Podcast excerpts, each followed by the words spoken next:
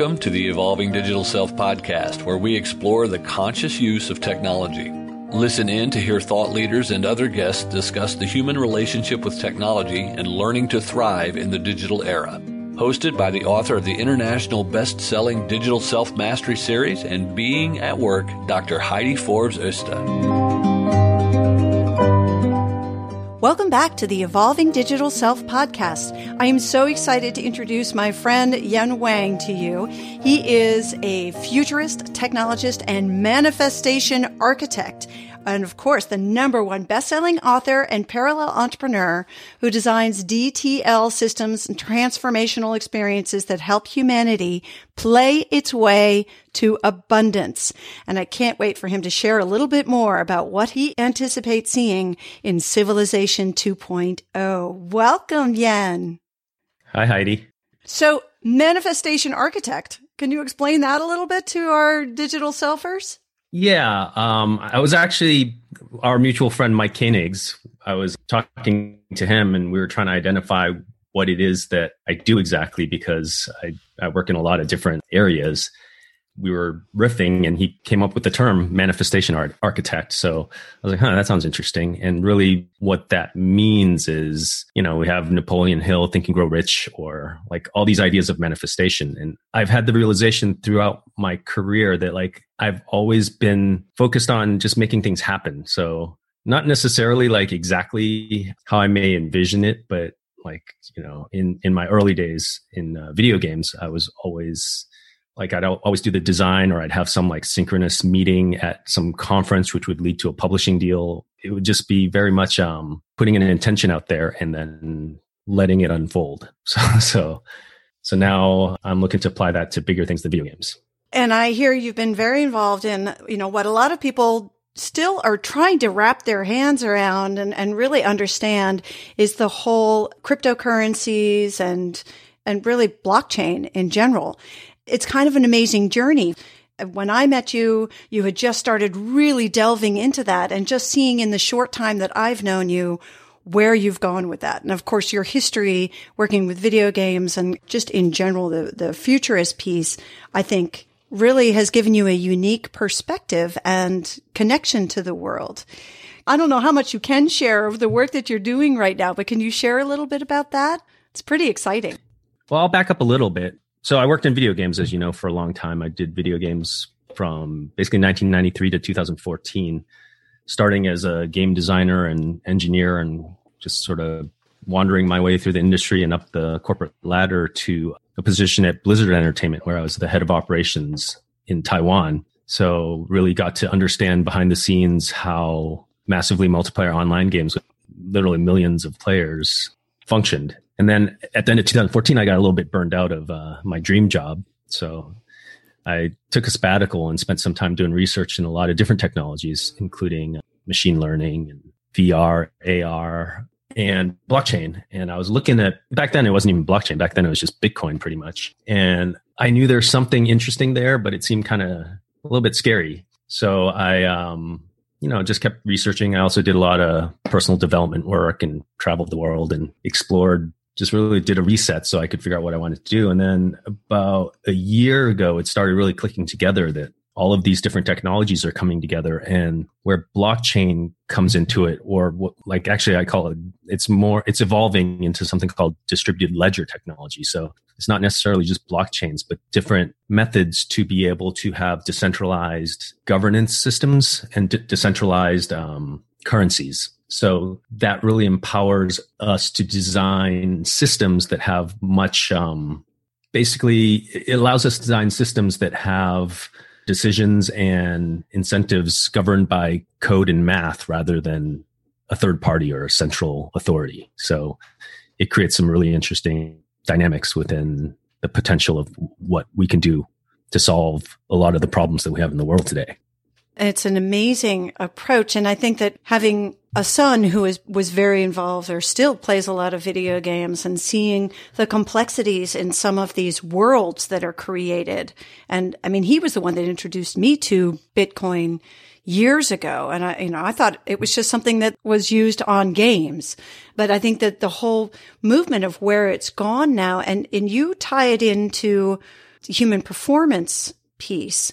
Where do you think it made that jump from the gaming space to something that, you know, can fit into real world society and mainstream? Okay, so I guess the human performance aspect is actually sort of a parallel ah, okay. evolution that's happening right now. I mean, some of the work that you and I do together, mastermind groups and so forth, it's really about leveling ourselves up as individuals so that we can help level up the collective. And then on the other side of things is decentralized ledger technologies, uh, machine learning, these sort of automated systems that can better evaluate complex systems because the human mind is actually a very strong compression algorithm. We, we like to simplify things into little stories and sometimes the bigger picture gets lost. So with the upcoming technologies, like, you know, we have sensor technologies and whether we like it or not, I think there's going to be just so much data that's out there about us individually as well as like the overall flow of society. And you know what we've seen recently with facebook with the centralized um, social media there's a lot of um, incentive systems in there. And with the key element is there's a potential for decentralized ledger technologies to allow us to design systems where we individually have more sovereignty over our own data and where rather than a centralized you know middleman or gatekeeper is taking most of the extracting most of the value out of the system it's like we can create systems where the individuals can have the value. So like, for example, if you can imagine if you had your access to your own data that was, you know, encrypted in a way that people would only see what you want them to see, you could potentially sell your own data to advertisers to find products or services that you actually want rather than having Facebook control that. So, so it's more pull rather than push. Yeah, exactly. It would be like a pull style of uh, discovery rather uh-huh. than targeted micro targeting, right? Do you think humans are fully capable of, you know, in their current state? I think most people are fairly asleep in terms of knowing what they want to pull. Yeah, I think that's actually, in fact, one of the favorite questions I like to ask people when I meet them is like, you know, they'll be giving their pitch or they'll be talking about what they do. And I like to ask, like, what's the dream? Hmm. And that usually a common reaction is like, oh, that's a that's a good question. I haven't thought about that. so so yeah, I think humans, you know, part part of it's the system, and then part of it is what what I was talking about with uh, increasing our own performance and sovereignty and connection to ourselves, so that we can really know what what we really want and what gifts we can bring to the world. Mm-hmm. What's your favorite technology? In what context? Well, in terms of sort of helping you optimize yourself mm. and, and optimize your capabilities, sort of both from a, I guess I should say technologies because there would be probably different technologies that you would use yeah. to optimize um, for life and others for work. So, like, I'm a explorer. I'm open to almost any modality of uh, performance. But in terms of technologies, I think for sure there's just the, I mean, the internet these days is pretty incredible. There's so many resources like YouTube videos, blogs, books, you know. I mean, that's always a valuable frame. And then like um, on a more energetic framework, I did a lot of exploration of plant medicines. So things like ayahuasca, those are very powerful tools, technologies really that are ancient traditions that help us become our best selves. So I've done exploration there. And then of course the, the Eastern practices is yoga meditation. So I've, um, I've gone through journeys with the whole broad scope of, um, leveling up. So I, I think they're all valid and everybody has their own, you know, particular affinity to certain modalities versus others.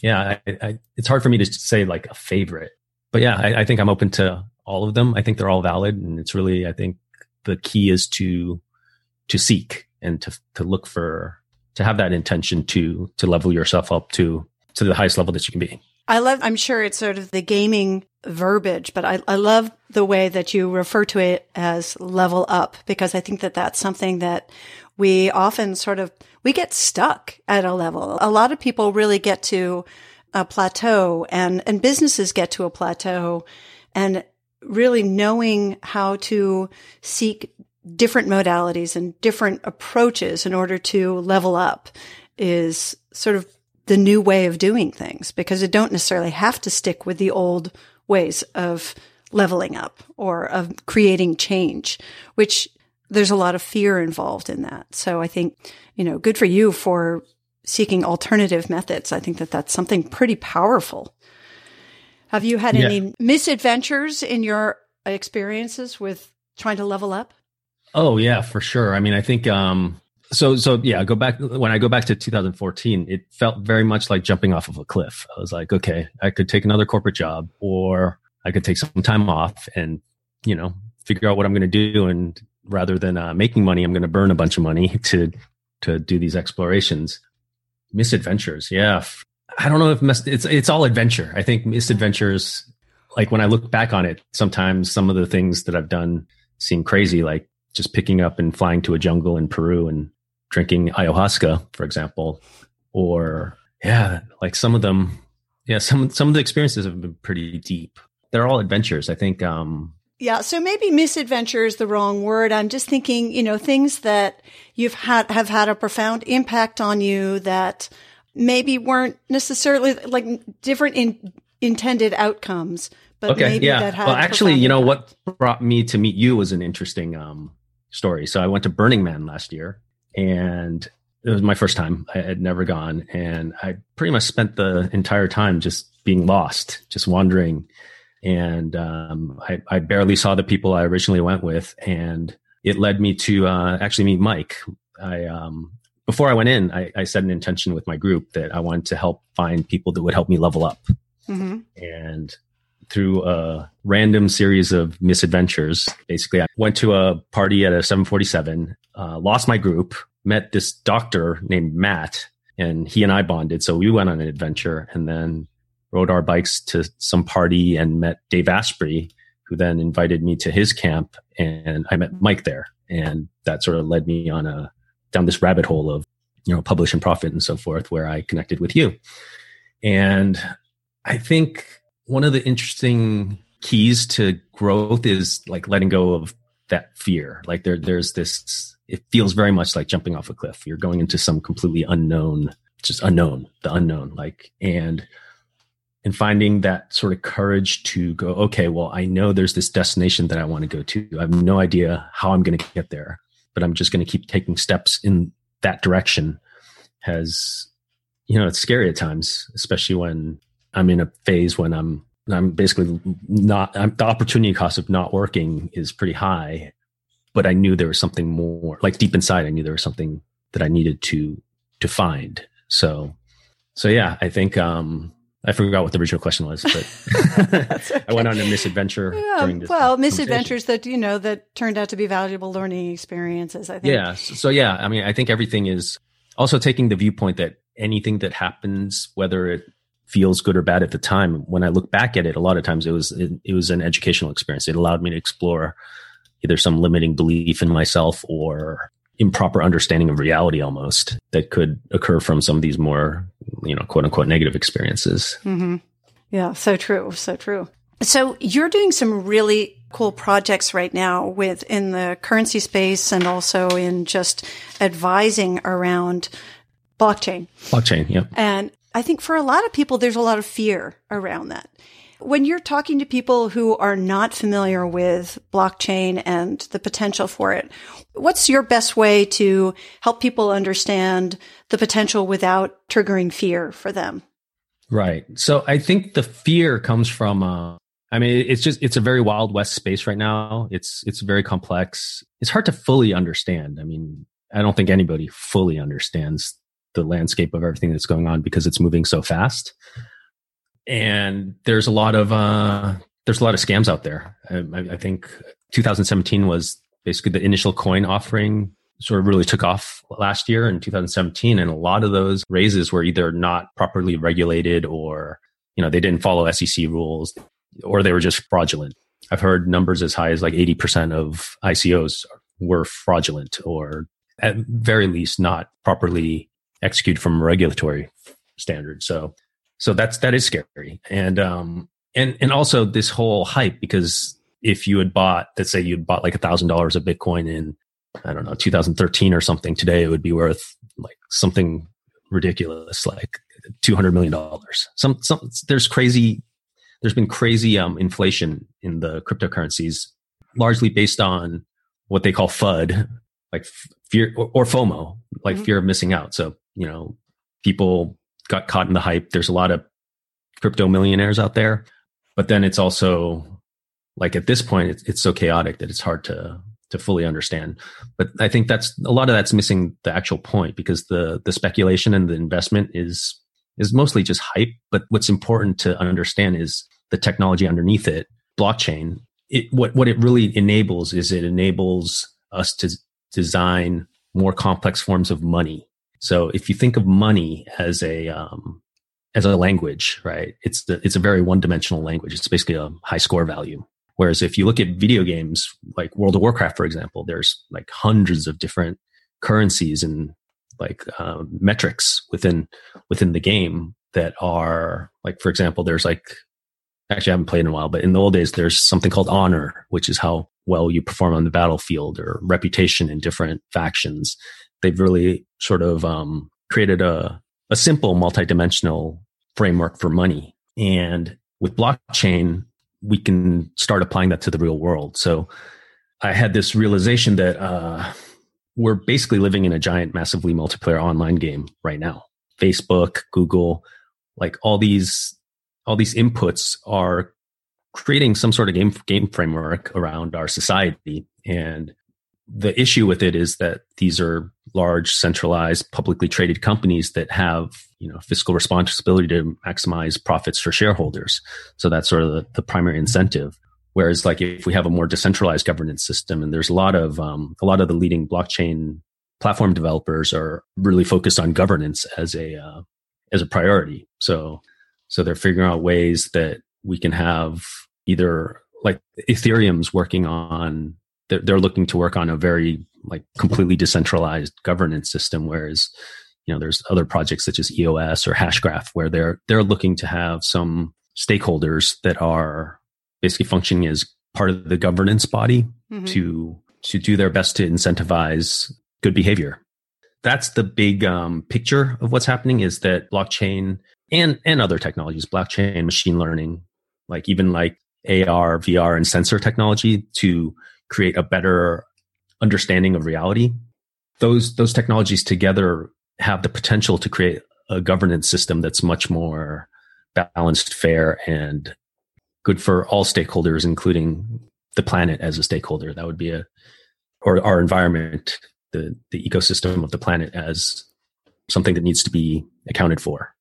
Thank you. That was, that was an awesome explanation because I think for a lot of people, it's just it, it's so complex that it's overwhelming. But I do think there's so many wonderful possibilities in terms of really being in a world that has a little more ethical control. I'm far from a blockchain expert, but, but the person that explained it to me the first time that it really clicked and I understood the whole concept of being able to track source of things through tokens all of a sudden was like this big aha to me that there's there's uh, more transparency, and I think that's a really powerful way to proceed when we are becoming much more intertwined with, you know, just as as a world. You know, what we do impacts others and other sides of the planet, and so to be able to understand where the source of the money or where the source of the influence is coming from is pretty important.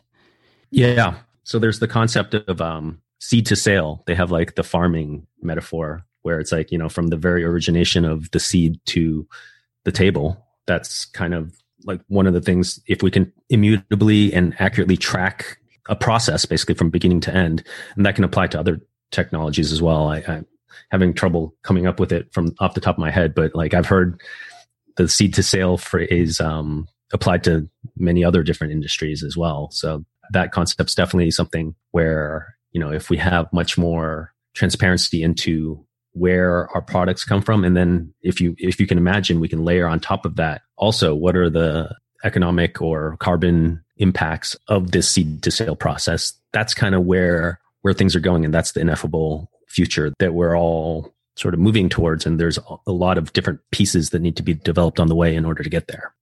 Yeah, absolutely. You know what? Before we go into our next piece, I just want to take a quick word from our sponsor so we don't miss out on that. These guys have been super helpful for me. So we're going to hear from Oska and we'll be right back. This episode is brought to you by Oska Wellness. When pain stops, life begins. Oska Pulse mimics the body's own recovery processes to relieve pain, muscle stiffness, and inflammation using optimized pulsed electromagnetic field technology, PEMF, to encourage recovery at a cellular level so you can get back to life. And I gotta tell you, this thing works so well, my husband and I are fighting over it. So I highly recommend you take a moment and try it out. They have all kinds of options for checking it out, and they've even given us an opportunity to share a discount with you $55 by using the 2BU code on the Oska Wellness site. You can check out the show notes to get more details. And we're back. So, Yan, you actually were not born in the US. So you worked in Asia and then came over to the US. I'm just curious about your experience with the culture of the relationship with technology there versus here. And did you feel a difference? And I, I think probably the industry that you were in gave you a particular perspective on that. Yeah. Hmm. That's a good question. I so I was born in Taiwan. I actually moved to the States when I was like an infant. So I, I moved over when I was really young, but I did go back to Taiwan and lived there between 2010 to 2014. Yeah, the cultural differences are pretty interesting. I think um, one one of the things is I think, and this might not just be a Asian thing, but the the fact that there's a lot of public transportation, people are just they seem like they're on their phones even more than we are because in America we're driving in a car and listening to a podcast. In Taiwan, they're literally just sitting on a subway playing Candy Crush or reading a novel or what, whatever they're doing on their phones. So so and then and then the whole like selfie craze i think that i mean it spread from asia but it was it was crazy back when i was there just like everyone they're little like one of the first times i went to korea. I remember this this was kind of strange to me. This was probably in 2008 i was at a a park and there were these women or these girls like probably in their early 20s sitting across the way and they were just taking selfies nonstop. And at the time it seemed i mean we see that everywhere now but at the time it seemed very strange. One place that's really interesting is china. I think china because of the nature of their government it's like they're they're able to um, move really fast. Like I, I used to spend a lot of time going to shanghai and every time i went to shanghai the skyline would change. And because it's always been sort of a you know government controlled uh, media like you know google's not allowed there there's the Great Firewall of China that only like everything in China has to be approved. It's very different than America, but there's some interesting, almost like a A/B testing, right, of mm. of societies. Where in China you have a monolithic one government system, as well as like the monitoring that's coming. Like I think one of the big frontiers of where technology is going is the privacy issue, and this actually stems from the power of the exponential individual. I think because we've, we all have so much power now because of technology. Like we can influence millions of people. We can, you know, research technology to do anything. So, so like bad actors become really scary.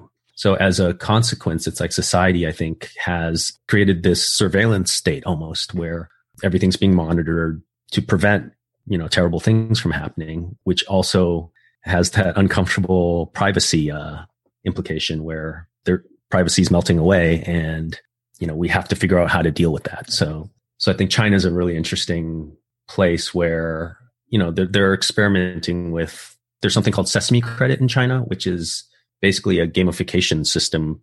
It's like credit scores on steroids in China, where like if you're a good citizen, you get better access to benefits and so forth. And it's if like you're a bad Black citizen, Mirror episode. it's very Black Mirror. Like Black Mirror is is here. so as far as differences in Asia and here, there's some subtle or not so subtle differences because I, I, don't think people in China are necessarily my friends that are younger. They're, they're just like, okay, well that that's just the way it is. What are we going to do? Fight the government? We're just going to live our lives as best we can. So I wonder if, I mean, as you were talking about the whole selfie culture and that also the controlled media piece, there's sort of this sense of how much can you trust what you see as being, you know, sort of the genuine real article sort of you know mm-hmm. is it an edited version whether it's an image that's sort of the one good picture out of thousands that you know that you chose to post but then on, then you ran it through some mode where you're you know fixing it so you look perfect to the same thing that the you know the government may be doing with all the information that goes out. It's sort of where does the trust lie? And i wonder if that you know that's sort of where we're suffering a little bit right now in the US where it's sort of how do we trust media? How do we trust what we see or experience and sort of the whole fake news concept, because who ultimately is the one that can judge what's real? Yeah. Know? I mean, I think that's the biggest problem we're facing right now. There's literally the sense making apparatus of humanity is broken right now. Mm-hmm. Like we don't know what's real anymore because we're in a room full of just so many different voices that like it's hard it's it's hard for anyone to tell what's real. And then there's also these really powerful tools to modify belief systems and like the Cambridge Analytica stuff's all come out recently where they're a firm that does psychographic micro-targeting based on personality profiles. So they can actually serve ads that have a message that's targeted for your personality that's going to trigger a reaction in a very visceral way.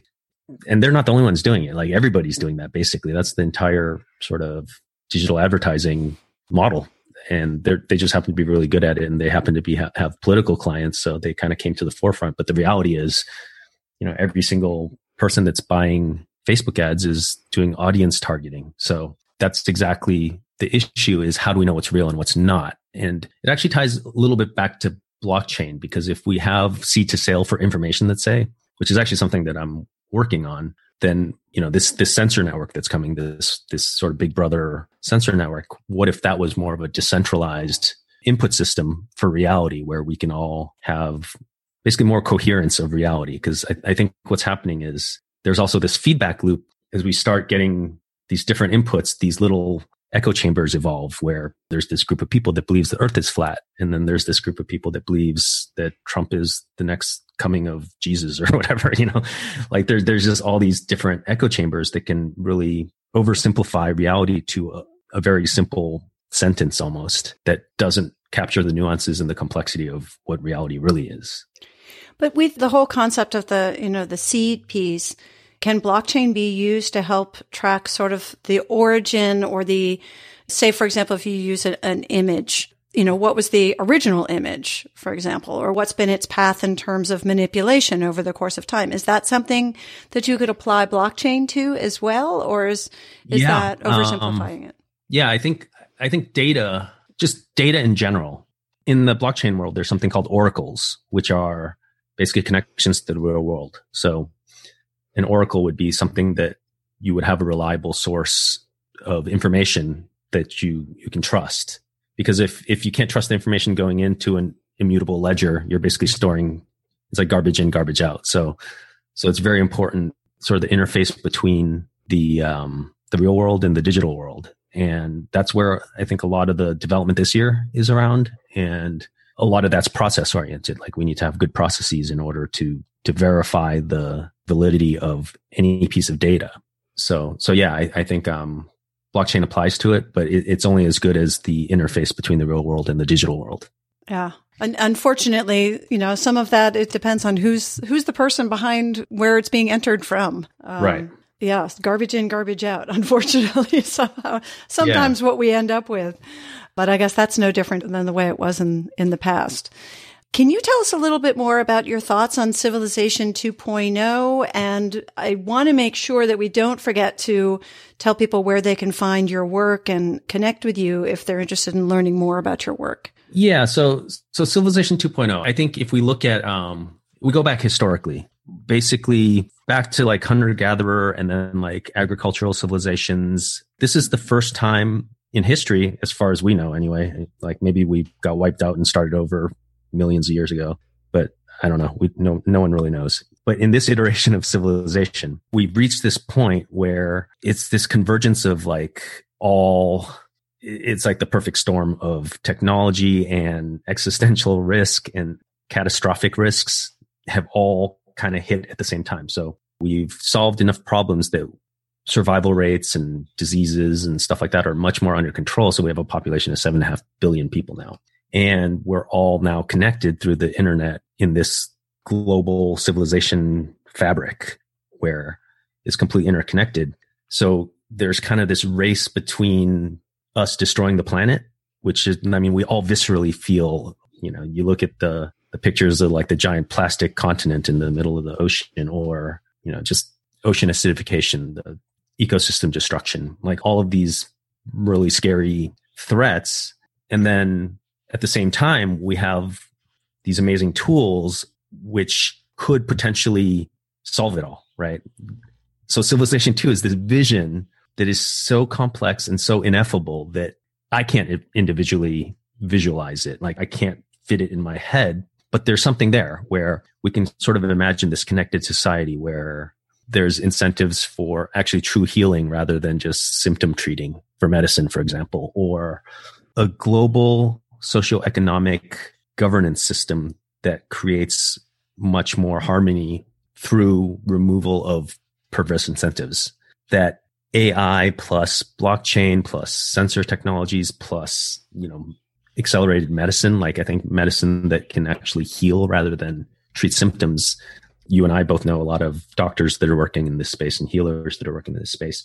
I think the combination of all of that promises something really beautiful out on the horizon. So what I'm working on is I'm actually I'm attempting to reverse engineer that. So if you think about like a, a stack.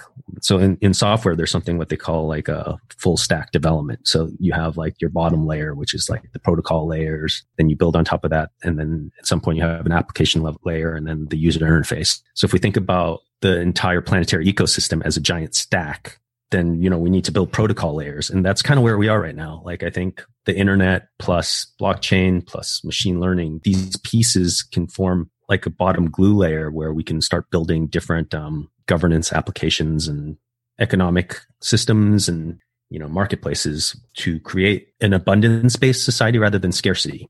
So rather than you know we're we're extracting resources from planet and really controlling it as much as possible individually to see who wins the high score i think jeff bezos is in the lead right now officially there may be anonymous trillionaires out there or something.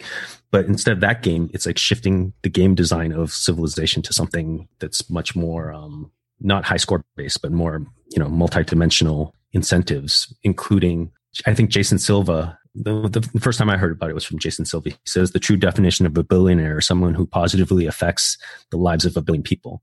So if we can have a multi-dimensional money system that, that sort of incentivizes that energy rather than this very linear high score table. Okay, his net worth is hundred million dollars now, trillion dollars. I think that's sort of the um, the vision of Civilization 2.0. And uh, yeah, so anything that we can do to accelerate towards that, I think, is a worthwhile purpose.